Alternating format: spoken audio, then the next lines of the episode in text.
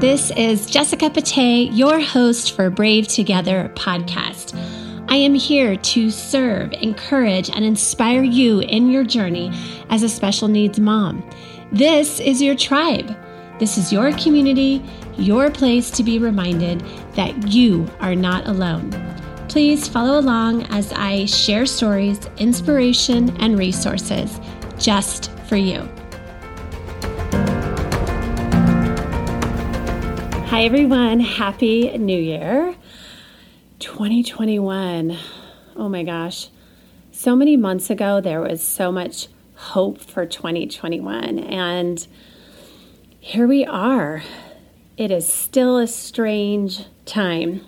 I hope that we can all still be filled with hope and intentions and resolutions and goals and dreams not in a hustle kind of way, not in a you should kind of way, not in a pressure kind of way, but just in a way that is loving yourself, taking care of yourself, nurturing you so that you can be the best you for your family. We're going to start off this year, this season number two of the Brave Together podcast, talking about self care.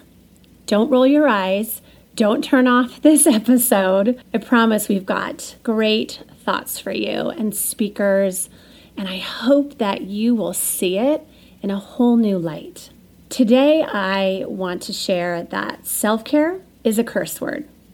Well, actually, no, it's not, but I think that we think it is, and it's part of a lot of motherhood myths. I want you today to just begin this time imagining it's a crazy busy Monday morning. You're rushing to get your kids and yourself to work, kids off to school. Backpacks are flying into the car, instruments and sports bags are being shoved in the trunk. You wrestle your preschooler into her booster seat. Everyone is tucked in with seat belts locked in securely. You have your coffee, your phone, your key, your purse, and your lunch in your two hands, and you jump into your minivan. You are too busy, too distracted to buckle yourself, and you back out of your driveway. And bam, into your neighbor's car. You scream. You check your kids, but they were safely buckled.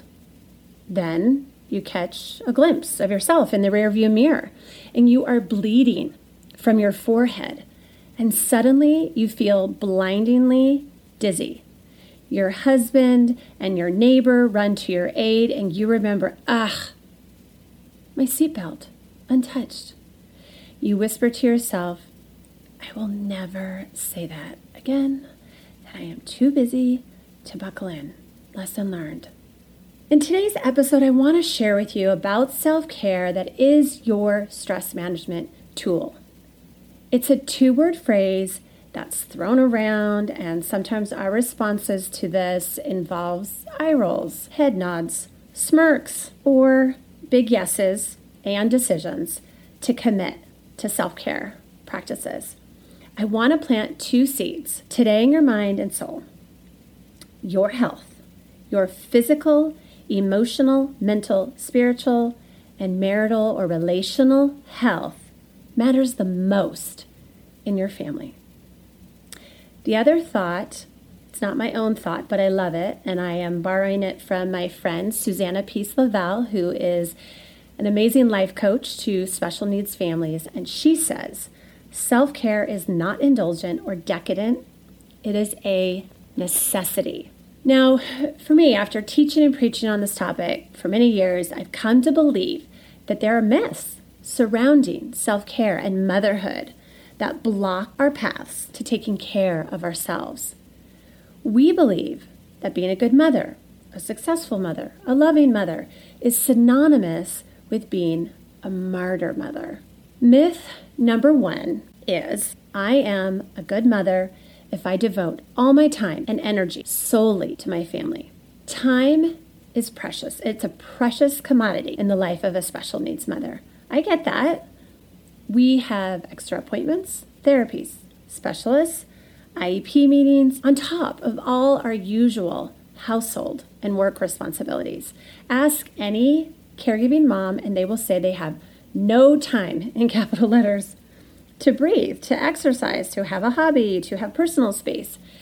Many moms feel any time I do have is meant for my family. Years ago, when I was talking to a life coach, I said, I am so busy. She immediately responded to me, You own your life, Jessica. You own your schedule. You are not a victim to your schedule and day. You decide exactly how you spend your hours, the same amount of hours as everyone else. Ouch! And yet, something shifted in me. I felt empowered. I do own my life. Yes, there might be some unmovable parts to my day or week, and I do have choices. If I, this is theoretical, if I am spending so much time going to therapies or sports or tutors with my child that leaves me no room for me, I can choose to skip one of those appointments. Why do we think that we are good mothers if we never take any time for ourselves? Who sold us that message? Why don't we question this? Think about what you're modeling for your children. Is this how you want your children to act as parents someday? How does this affect your marriage and your friendships? We get stuck here in the I don't have time zone because we are stuck in a limiting belief that says there's not enough time in a day for everyone's needs to be met. If we shift that and remember, the truth is self needs and family needs can be met. Notice that I didn't say family wants. It's very important to distinguish between the two. Your family may want a home cooked meal every night. They don't need one. If you choose to offer frozen pizza and a salad kit once a week because that gives you time to go for a walk or read or knit or stop and meditate for 10 minutes, then so be it. We do have choices. Myth number two I should feel guilty and shameful if I have my own dreams or hobbies or practices that bring me joy outside of my family life. I have this theory. If we attach all our worth and value and our identity to motherhood, we will always feel guilt and shame about engaging in any activities outside of family or family responsibilities. If we think we are only allowed to be fulfilled by our duties as mothers or parents, we will never give ourselves permission to do things outside of that. If we attach our worth and value to how well our special needs child is doing, then we will never stop and think, oh, how am I doing? How's my heart? How's my mental health? Our worth is not dependent on how well our household is organized, or structured, or decorated, or provided for. We have worth because we breathe, because we are humans. Guilt likes to say to us, makes us think, I don't deserve to stop caring for everyone else to care for myself. Guilt wants us to believe that it is wrong to take mommy breaks. Shame says, I am not measuring up as a mom when I choose exercise over making a Pinterest worthy breakfast. I know that's silly, but there are shame messages that we accept that we are not measuring up when we don't do everything we can every minute of the day for our families. I, I call this false guilt and false shame. Guilt is about you doing something wrong, actually wrong. Shame accuses you of being wrong at your core. Again, who taught us that engaging in yoga or exercise or a writing group or a book club or a side hustle that brings you joy is wrong. Yes, if you leave your children unsupervised all day so that you can go to the gym, well, then maybe you should look at that. Question that. It's a safety issue. I don't mean to encourage any reckless or unsafe or irresponsible behavior. Not at all. Myth number three I am the only one who can take care of my child or my children. This is another limiting belief. And for those of you who are just hearing this term, limiting belief, for the first time, I will define it. It's something you believe to be true and factual that limits you in some way. The limiting belief could be about you or about other people or the world. Sometimes we believe this out of fear that I'm the only one who can take care of my child or my children. Our child may have seizures or is medically fragile or is so difficult due to anxiety or behaviors. Moms and maybe dads too have a very hard time asking for help. Time and again, I have seen mentor moms offer to walk other moms through the process of getting respite hours or finding trustworthy sitters And moms will say no or they drop the ball. I have mentored moms myself that tell me they have a hard time trusting others due to their own traumas, to which I respond with compassion and love and a plea. If you do not take the chance to trust another person to help take care of your child, you will burn out, and someone else will be forced to jump in anyways.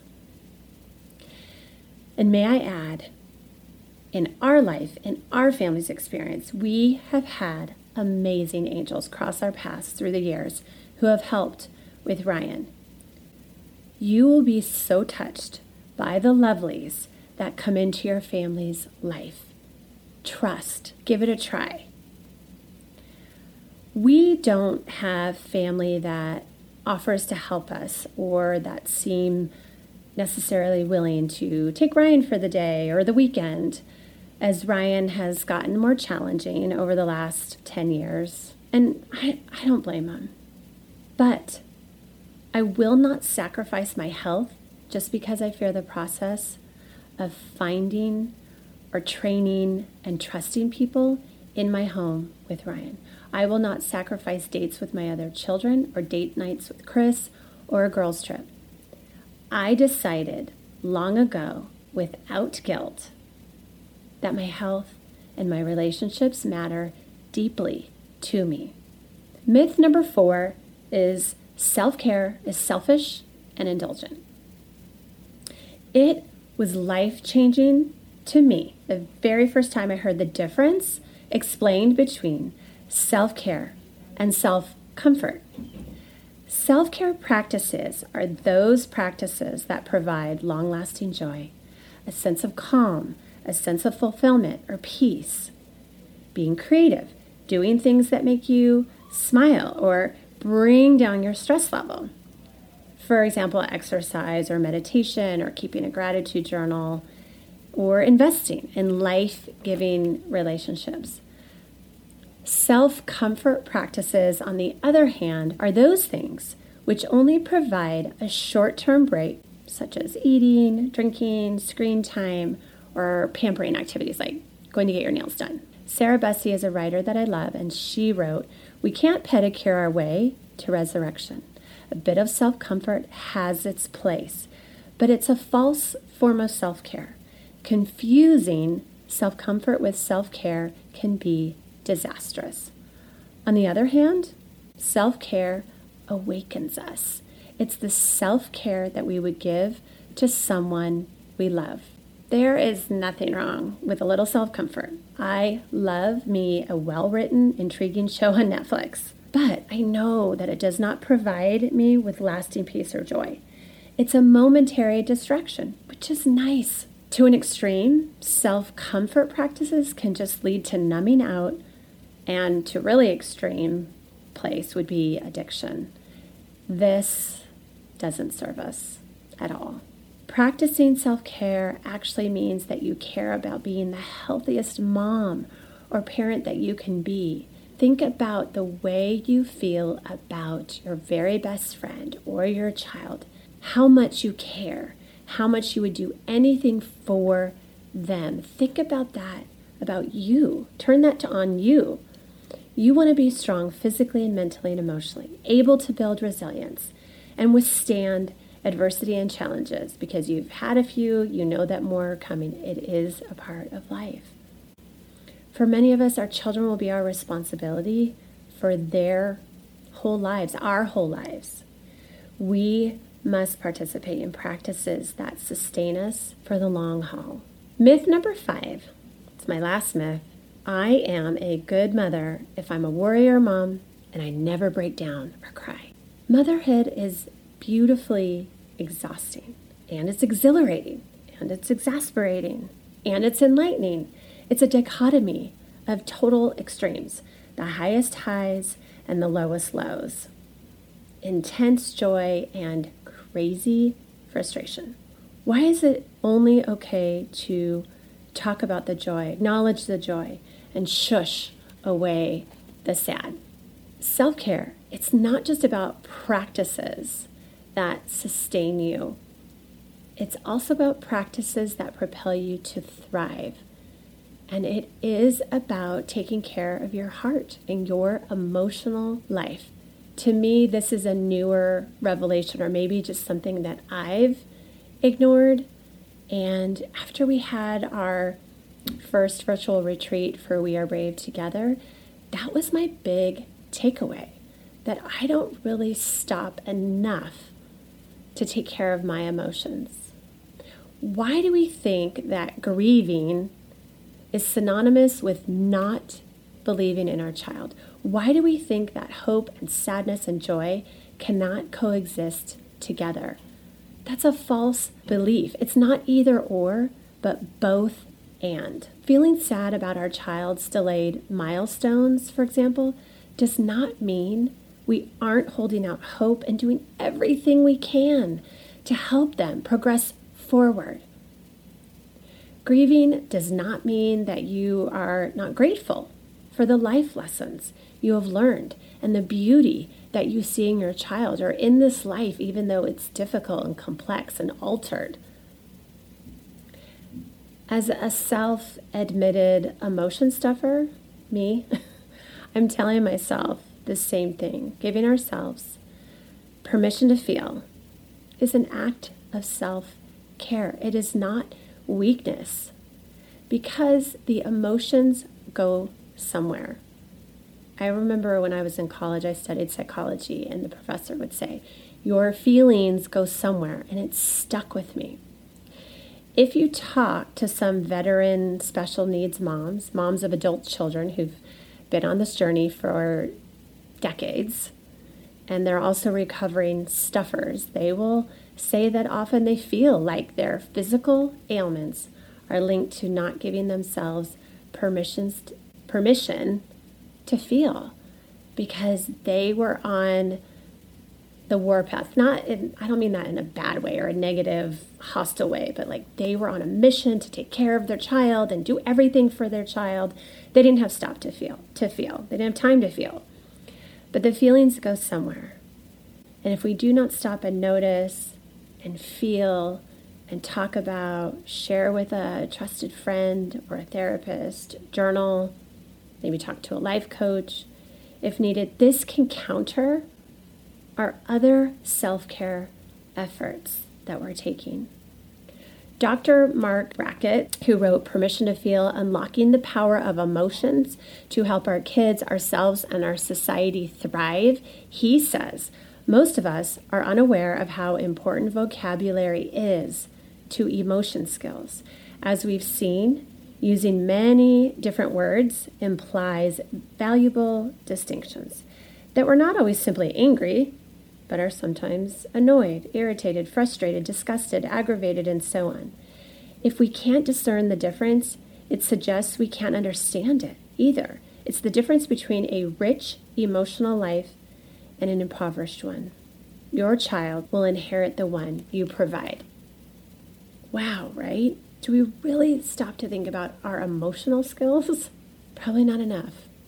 He goes on to say, Dr. Marc Brackett, he goes on to say, again, the necessary skills. The first step is to recognize what we're feeling. The second step is to understand what we've discovered, what we're feeling, and why. The next step is to properly label our emotions, meaning not just call ourselves happy or sad, but to dig deeper and identify the nuances and intricacies of what we feel. The fourth step is to express our feelings to ourselves first and then when when right to others. The final step is to regulate. As we've said, not to suppress or ignore our emotions, but to use them wisely to achieve desired goals. And I would say some of our desired goals is to be in a really healthy place emotionally and to have that place of acceptance and gratitude and peace about our story and our child's story. I want to remind you that our worth as special needs parents is not dependent on where we are on the coping, feeling, or grieving spectrum. We have worth because we are human beings. I am sure it's a radical thought to you, but you actually matter the most in your family. You, the caregiver, matter the most.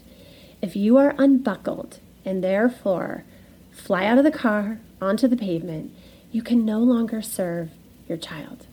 Leadership guru John C. Maxwell says if you don't realize that you have genuine value and that you are worth investing in, then you will never put in the time and effort needed to grow to your potential. We must believe that when we take good care of ourselves, as in the tender, compassionate, and intentional care that we would give our own child or our spouse or our partner or our very best friend, we are likely to see an improvement in mindset, energy, our mental, emotional, and physical health, our relationships, and our resilience.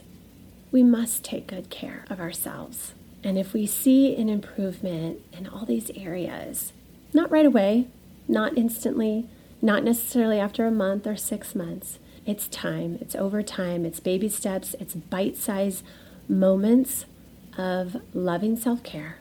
We will then be truly able to serve as a pillar of support for our families.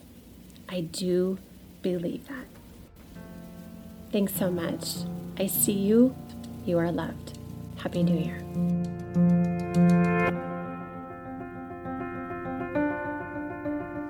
Friends, thank you so much for listening today. Like I said, Happy New Year. I hope that this was a little spot of inspiration to start your year. I leave you with this quote that I shared already, but I think it's worth repeating. Self care is not indulgent or decadent, it is a necessity. That is by Susanna Peace Lavelle. Please subscribe to this podcast if you haven't already.